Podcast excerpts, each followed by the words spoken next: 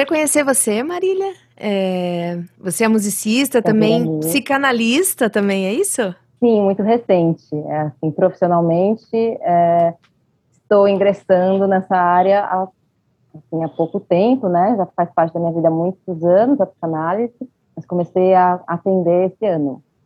Então, sim, ainda me considero uma psicanalista em formação, né? É uma, é uma questão essa. A gente está sempre uhum. em formação, a formação é infinita, então, então dá na mesma, no final das contas. Você pode se apresentar um pouquinho para quem não te conhece, conhecer um pouco melhor? Sim, sou Marília Calderon, é uma pessoa que nasceu e cresceu em São Paulo, na, em meio à classe média, sou uma pessoa branca.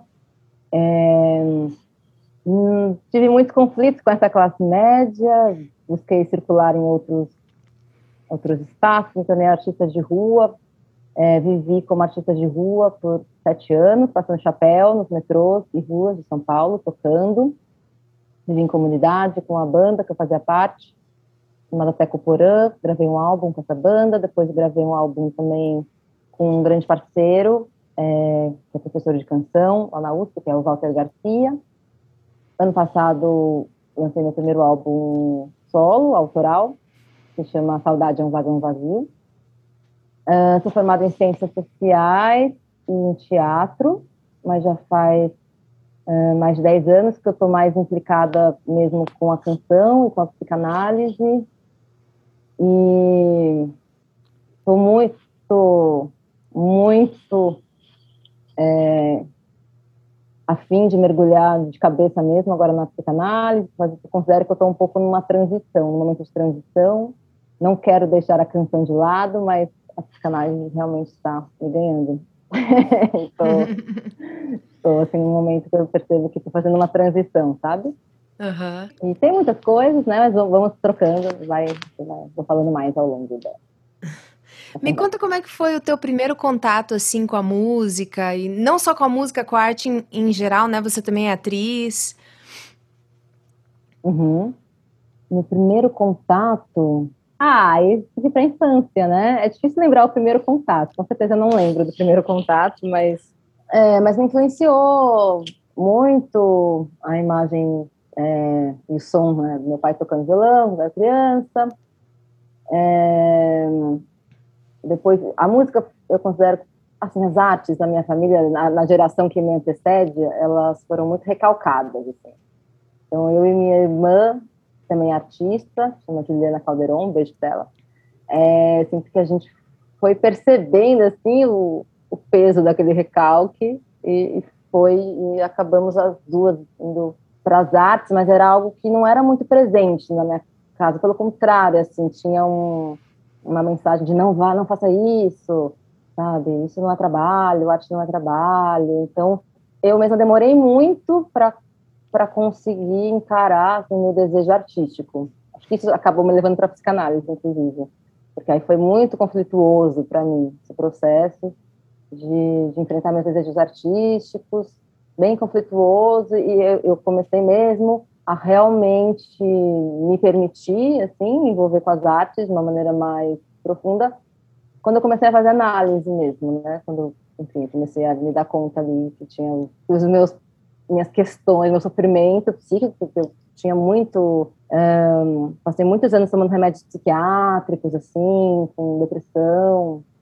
com muito sofrimento, e aí só depois que eu fui descobrindo a psicanálise que eu fui percebendo que não era uma questão neurológica apenas, né, não, não, os remédios não iam resolver o meu problema, tinham questões ali que eu precisava lembrar, né, e tentar. E o que, que você acha que era esse travamento que acontecia em relação à arte? Eu acho que tem muito a ver né, com a sociedade que a gente vive, que não valoriza muito né, as pessoas que vivem da arte. É, como eu, eu li uma vez um artigo, né? É, as pessoas valorizam a arte, mas não valorizam o artista. Né? Todo mundo gosta de arte, nessa quarentena a gente ouviu tanto, né, o quanto a arte foi importante para as pessoas, mas, mas não valoriza o artista no sentido de que é um problema, né, na nossa sociedade, a remuneração do artista, tudo isso. É, e aí isso foi transmitido para mim por meio dos meus pais, do tremendo medo deles de que eu, de que a gente, eu e minha irmã, virássemos artistas. Né? Era uma coisa, não, não faça isso, sabe? E agora as duas são, né? É, mas também nenhuma das duas vive de arte, né? Então também é uma, enfim, a voz aí dos pais ainda está ecoando, né? É, mas talvez não só deles, né? Talvez a voz da realidade também, de fato, né? Porque é difícil realmente viver de arte neste país, ainda mais agora. E a tua primeira graduação foi artes cênicas? Não, foi ciências sociais. Ah, foi, foi ciências, ciências sociais. sociais. Aí foi junto, aí fui fazer uma formação em teatro ao mesmo tempo. formei no INDAC, mas também fiz muitos cursos em várias escolas. Fiquei circulando muito, assim, fiz muito... Sou bem cursólatra, então, nossa, fiz muito curso de teatro. Eu posso fazer pergunta também, não? Dá uma vontade, né? Pode. Você, né? Pode. Oi? Dá uma vontade, né? Porque falando de mim, e aí Aí, enfim, dá vontade de saber, né? E você? ah, desculpa, eu vou me apresentar mais, um pouco melhor, então. Eu sou a Jo Mixingue, eu tô aqui em Curitiba. Eu também sou produtora de música, sou sonoplasta. É, tenho um trabalho autoral é, que eu já tinha e dei uma parada para me dedicar mais à sonoplastia, à criação de trilha sonora. E, e agora, durante a pandemia, eu resolvi voltar um pouco, lançar um, um, uns trabalhos nas plataformas digitais, né? Que é o que a gente tem hoje, é o que temos por hoje. E também é. começamos o Diálogos Profanos, eu e a Carola. Uhum, muito legal. Mas eu trabalho. Vocês começaram? Oi? Começaram, vocês começaram quanto tempo o Diálogos Profanos? A gente começou começo do ano. Uhum, muito legal, eu escutei alguns episódios, foi bem legal. E, e daí a ideia é conversar sobre é, Justamente é, com outras mulheres que também estão no mercado da música, que a gente sabe que é um mercado muito sofrido, muito difícil, ainda mais agora, com tudo que está acontecendo. Eu, por exemplo, o meu trabalho inteiro estagnou, né? Estancou, porque eu estava toda voltada por teatro, com sonoplastia, né? É...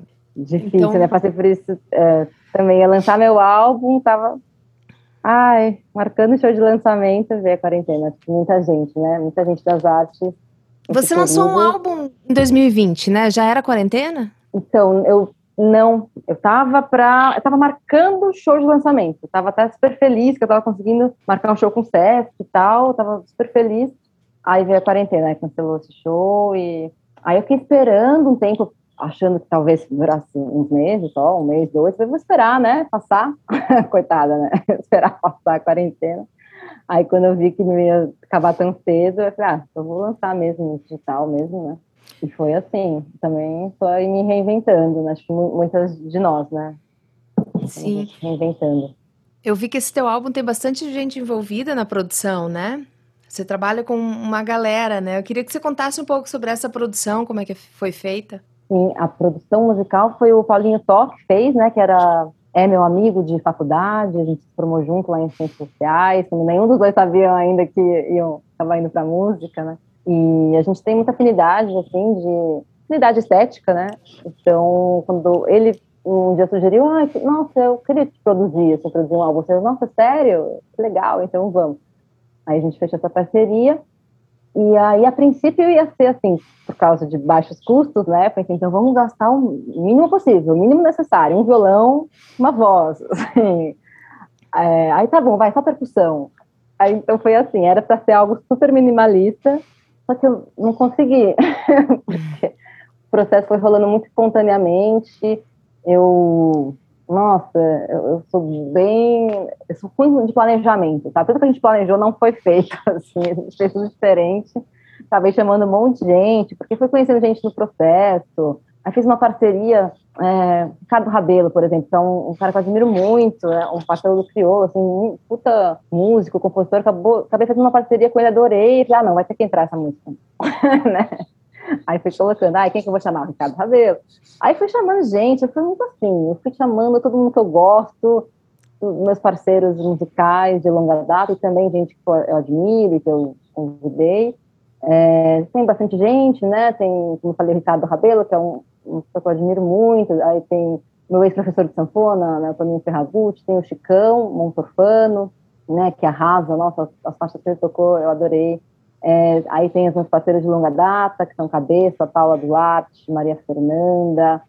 Assim, tanta gente, com certeza, é melhor ver a ficha técnica que eu vou pular um monte de gente, mas tem muita gente. Acabou, acabou, Lelo Bezerra, que é um guitarrista que eu adoro também. Entrou muita gente, assim, acabou ficando, demorando muito para eu terminar de gravar. Eu só consegui terminar de gravar porque eu fiz uma campanha de financiamento coletivo pela benfeitoria e demorei muito para de grana, assim. Foi também por causa de conhecer pessoas e fazer parcerias e querer colocar no álbum de última hora. E você lançou videoclipe também? Eu fiz alguns videoclipes na quarentena mesmo. A Carola, inclusive, né, que, tenho, também tem uma parceria, né, ela fez a assessoria de imprensa do álbum. Ela conseguiu um, um projeto muito legal de clipes de quarentena, feitos na quarentena. Aí eu fiz um, um clipe por esse projeto. E, e, os outros dois eu fiz na minha casa mesmo, assim, uma coisa bem. Mentira, um eu fiz na minha casa mesmo, o outro foi uma parceira que é, mora na França, eu, ela também fez essa parceria comigo, foi tudo muito caseiro, e foi assim. Foi feito com recursos assim que todo mundo teria em casa, assim, celular e tal, ou você teve uma estrutura? Não, tudo com celular, tudo baix, baixíssimo custo. Não custo, na verdade, foi bem assim, tudo parceria. Hum, acabei não gastando. Hum, é, eu gastei que eu tinha, mas assim, teve muita parceria de muita gente também que estava afim de fazer, né? Foi bem, bem simples mesmo. Fiz o, um, o mínimo necessário, assim. De alguma forma você relaciona é, você ser atriz com música e a psicanálise? De alguma forma você faz alguma salada com isso tudo? Ai, eu às vezes sim. Aliás, essa é uma questão de análise minha atual. eu tenho muito esse desejo, assim, de conseguir. Porque eu, meu caminho profissional é muito bagunçado, assim. Já, eu já transitei por muitas áreas diferentes, né? Eu resumo falando, ah, ciências sociais, teatro, psicanálise, música, mas na verdade eu tive grupo de dança. É, ah, estou escrevendo um livro de poesia, sou muito assim, sem limites, no sentido de achar que eu posso prestar por todas as áreas, sabe? E é uma crise para mim isso, eu fico me culpando às vezes por isso, eu não, ah, não posso fazer isso. Mas eu também sinto, tá tudo conectado mesmo, né? Que tá tudo ligado, e sinto muito desejo de, de me permitir, assim, ligar essas coisas todas. Aí, recentemente, eu comecei a experimentar, assim, um, um seriadinho que eu queria muito fazer, que eu comecei a fazer, uma personagem mesmo, e tentando misturar um pouco de tudo, sabe? Assim, muito no, na associação livre mesmo, vou fazer o que der na minha telha. E foi muito prazeroso para mim, eu gostei muito, mas depois eu, eu parei, eu me bloqueei, não consegui mais continuar. É, recalquei, fiquei me julgando, aí o super egão, não, não pode fazer isso. E aí eu tô ainda tentando criar coragem de e tempo também, né? de, de fazer esses experimentos, assim, misturando várias linguagens, sabe? E você falou que é, teve esse travamento, né, de ser artista e tudo mais, mas no fim você chegou a trabalhar com o movimento de artistas de rua, né, também, que eu acho que dentro das classes de artistas é uma classe que sofre bastante preconceito ali e tem menos remuneração ainda, né? A gente já não tem nesse lugar. Então, como é que isso aconteceu? Como é que foi para você essa experiência? Exatamente, foi uma grande treta com a minha família. É, bom, aconteceu justamente estava no momento que eu tinha acabado de descobrir a psicanálise de descobrir que eu tinha desejos, que eu não era só um, um corpo e neurônios, que eu tinha também desejos, subjetividade, que eu queria fazer música de todo jeito, mas ali, né, nunca tem, não tendo me preparado para isso, e aí eu conheci, eu estava andando na rua, e aí eu cruzei com três caras que me pararam na rua, eu estava com Italelê no colo, assim, porque eu estava numa companhia de teatro, fazendo uns acordes lá na companhia de teatro. Ah, você toca? Falei, ah, toca, ah, vamos lá em casa. Não, não posso, não sei o quê. Ah, vamos, vamos.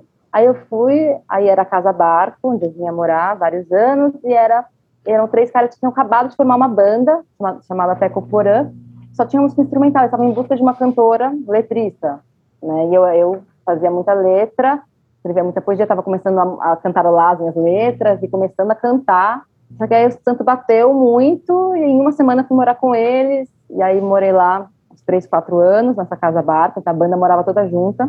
E eles viviam de tocar na rua. Isso também encantou muito, porque era meu sonho viver de arte. Eu não fazia ideia como.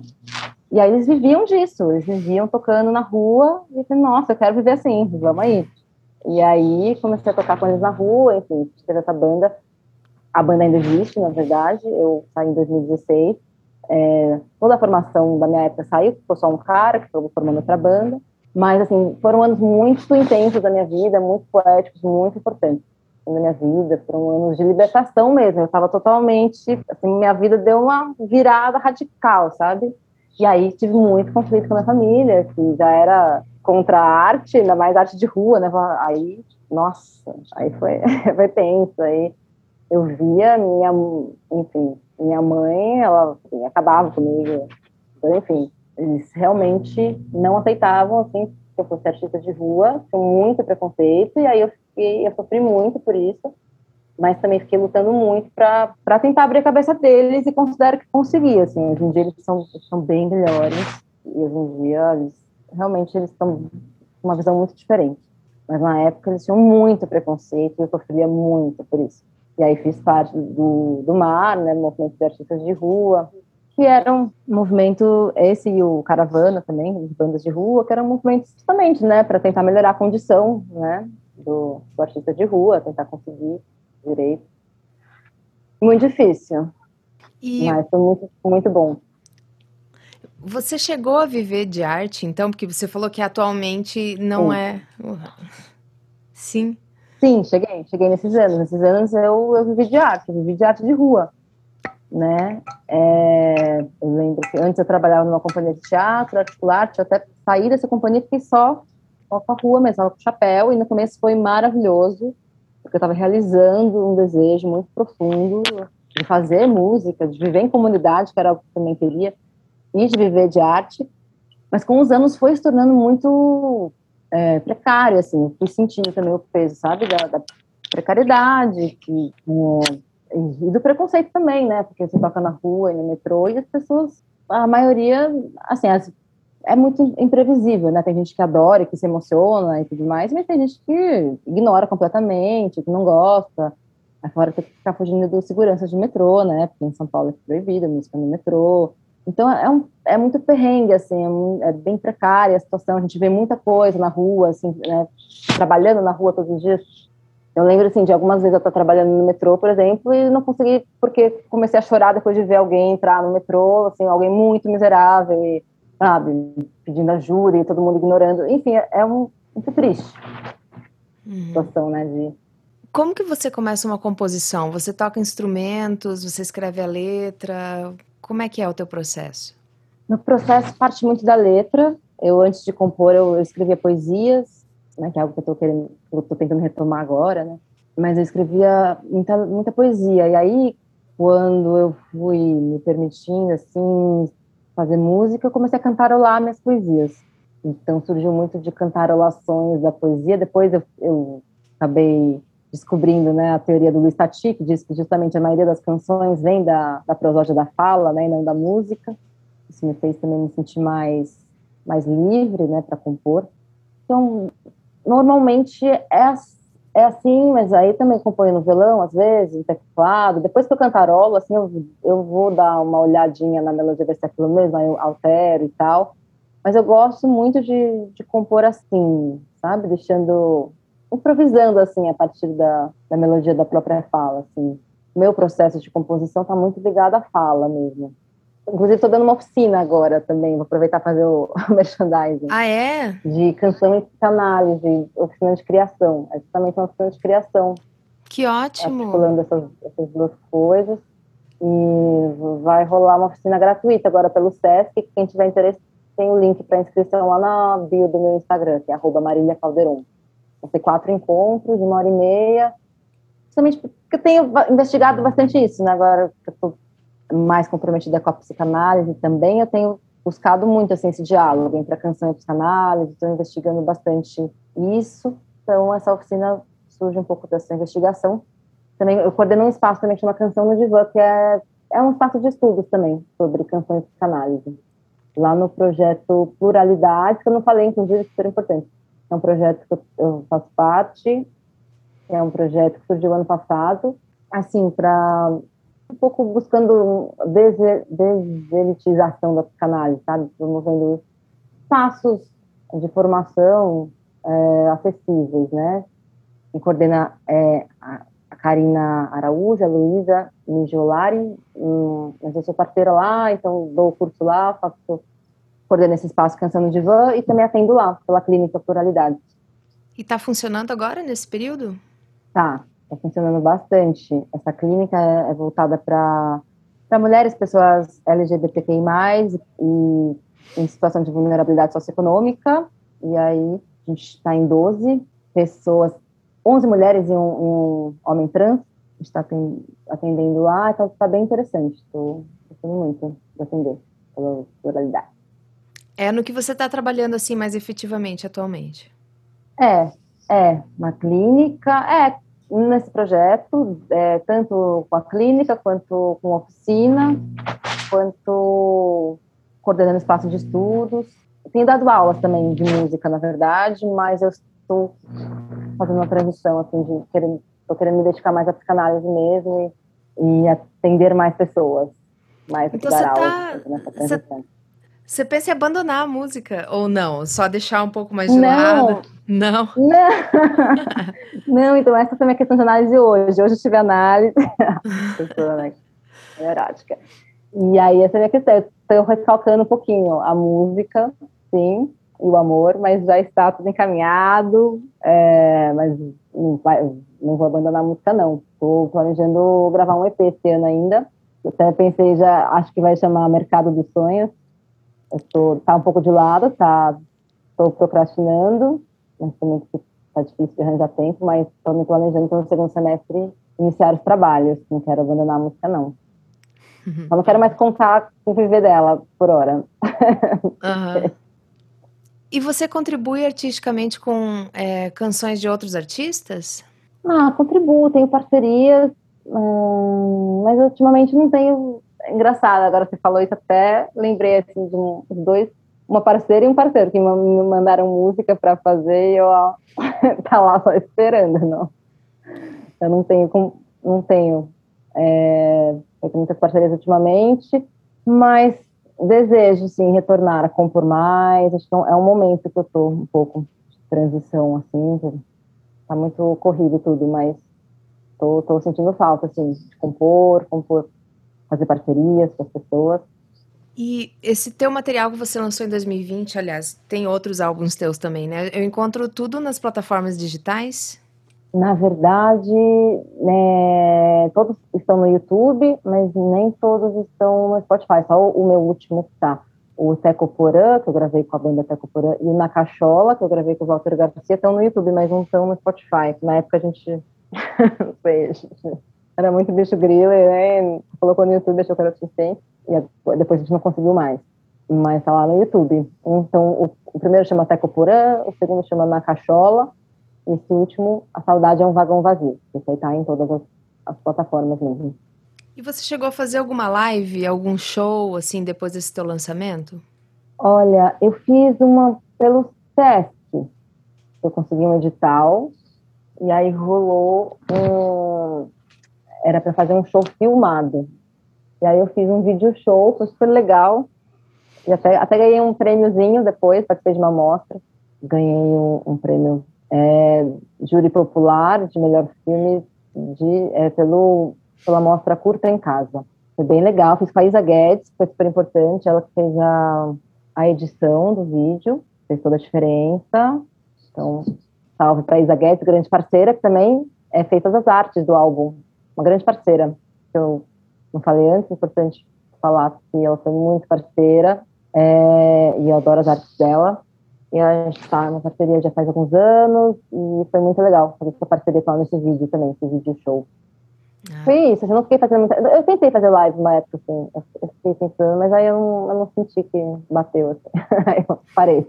Da tua casa mesmo, assim, você não se animou a fazer um... não, eu acho que não.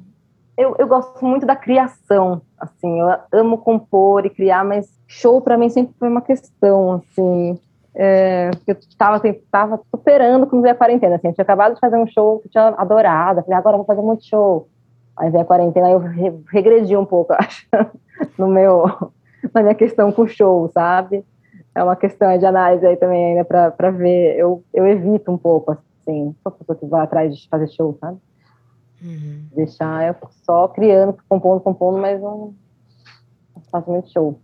E essa parte burocrática toda que a gente tem, né, de ISRC, é, direitos autorais, ECAD, tudo que tem que lidar com distribuição e tal, é você mesmo quem administra? Foi. Dá um trabalho isso aí, né? Nossa, para fazer ISRC. Nossa. eu faço chorando, assim, lágrimas de sangue. Nossa, essa parte, essa parte é muito chata, né? É muito difícil tudo isso. É, é, nossa, é não é moleza, né? Ser artista independente. É que a gente tem que fazer tudo sem remuneração, depois implorar para as pessoas ouvirem, ouve, pelo amor de Deus, eu gastei todo o meu dinheiro, eu estou há quatro anos sem dormir para fazer isso, por favor, escuta, é tudo, né? É muito trampo, gente, como que a gente é muito realmente insistente, né? É, mas é muito necessário.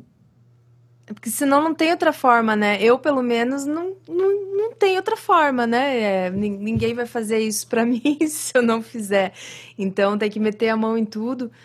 E, e agora, ainda por cima, a gente tem que se adaptar a isso aqui, né? Essa tecnologia, né? Porque a gente não era adaptado. Eu, ao menos, não era. Não tinha nem uma webcam, eu não tinha, né? Pois é, tem isso. É. Então, eu também comprei uma câmera essa quarentena, mas também paradinha lá, porque quero muito voltar a usar. É o jeito, né? A gente aprender a lidar com essas tecnologias. Você, mas você está fazendo música ainda, está compondo e. Eu lancei algumas, estou fazendo uns trabalhos, agora também que me encomendaram umas músicas para eu fazer, mas quero fazer mais músicas minhas autorais, mas também não estou conseguindo organizar tempo. Aqui uhum. também é. Não só a pandemia, né? Mas é, aqui em Curitiba tá com uma crise hídrica. Não sei se tá ligado. A gente já tá mais de um ano que tem água 36 horas e 36 horas acaba a água. Então, assim. Sério? Sério. Tá uma crise drástica no Paraná. E então, para mim, eu tenho muita dificuldade de me organizar com que daí tem que sair, fazer compra, limpar tudo, pandemia, não sei o que lá, Covid, lavar roupa Nossa. no apartamento, daí não seca, daí não sei o que lá. Meu Deus, é, é... aqui tá uma loucura. Então não parece que quando começou essa pandemia acabou o tempo, né? Eu fazia muito mais coisa antes e agora parece que eu tenho menos tempo. Nossa, isso eu tenho escutado. É, muita gente tem dito isso, que agora que tem mais tempo, tem menos, porque também a gente perdeu a dimensão do, da separação, né? Do que é trabalho, que não é. Então, qualquer hora tem reunião, qualquer hora tem tudo. é muito louco, né? Não vai acabar isso nunca, né? Parece. A gente tem que se reinventar. É. Que no Brasil tá uma situação muito horrorosa, né? Eu, sinceramente, eu não sei como é que vai ser, né? O retorno de artistas. Nossa, muito. muito, né? Tá surreal. É realmente impressionante, né? A gente não imaginava que seria tão ruim, né? Quando o Bolsonaro ganhou, lembro que foi um choque, assim, nossa, vai vir coisa ruim por aí, mas quem poderia imaginar hum, que a esse ponto, né? Muito impressionante mesmo. E, assim, várias mudanças vieram para ficar, né? Assim, do império digital, eu duvido que isso tenha volta, assim, não tem como, né? Teve muito investimento tecnológico, né, para a gente poder é, se adaptar, das empresas mesmo, né? Não é nem do governo, é empresário mesmo. E... Sim, eu lembrei muito daquele Black Mirror, não sei se você viu aquele seriado. Eu vi um pouco. É, nossa, falei, gente, pronto, começou, né? No, no, dia que eu vi um programa de televisão com, em vez de pessoas reais, aquela, aquele monte de imagem, a telinha, sabe, da, sei lá, nem sei como chama isso, o holograma da pessoa lá, só a imagem virtual dela. Falei, pronto, é, Black Mirror, pronto, já chegou, assim. Eu lembro dessa cena ter me marcado do, do seriado, né? Um show e não tinha nenhuma pessoa real, só as virtuais, né? Só as imagens virtuais. É muito louco é, para o artista é muito difícil mesmo, né? Viver de show mesmo, enfim, antes já era super difícil, né? Agora. Imagina. Mais ainda. E como é que você vai gravar é. esse, teu, esse teu EP aí que você está pensando em fazer? Então, eu tô pensando em fazer algo também bem minimalista, né? O outro começou assim, ai que medo, né? Daqui a pouco já tá. Piada, o universo inteiro. pessoas todos os países. Não, vou com calma. É, a ideia é gravar algo bem minimalista mesmo, no estúdio de um amigo. Estou é, morando com o meu namorado, acho que é, ele vai. Eu convidei ele para fazer a produção. Tudo aqui em casa, sabe? Tem que fazer tudo bem minimalista mesmo. Realmente o mínimo necessário, igual era o outro, né? Ah, não, mas eu vou conseguir fazer o mínimo necessário. Eu vou chegar lá. O simples é difícil, mas é possível. Você já sabe quantas músicas que vai ter? A princípio, cinco, mas também o último ia ter nove e foram doze, então.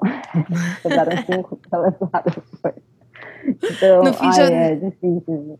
Já não é mais um EP, daqui a pouco já vira um álbum.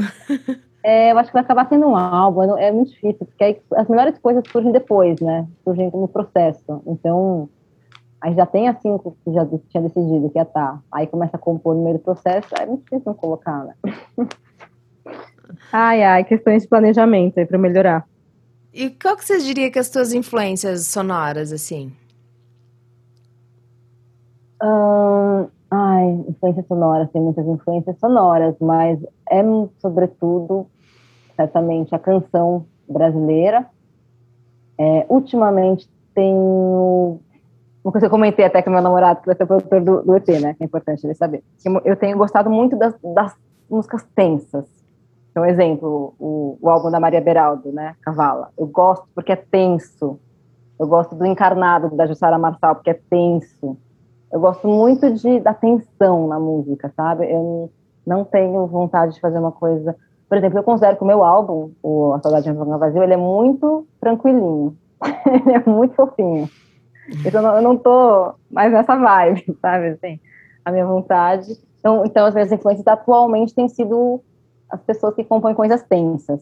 A Caio Guajajara. é, Gil do Bairro. Enfim, eu, eu gosto de.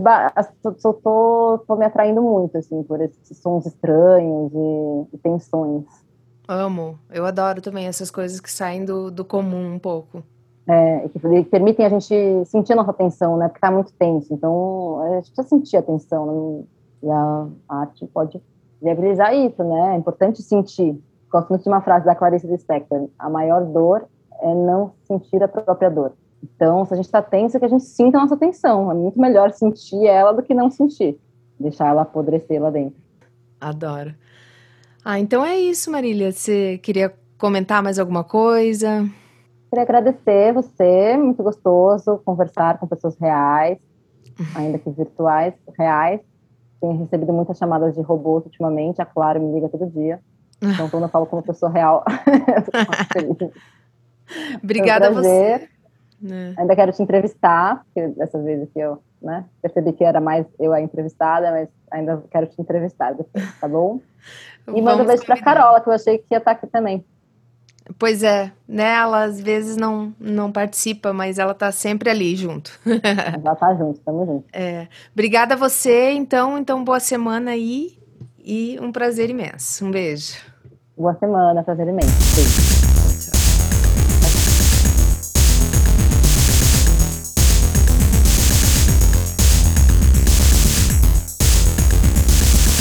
Live Profano.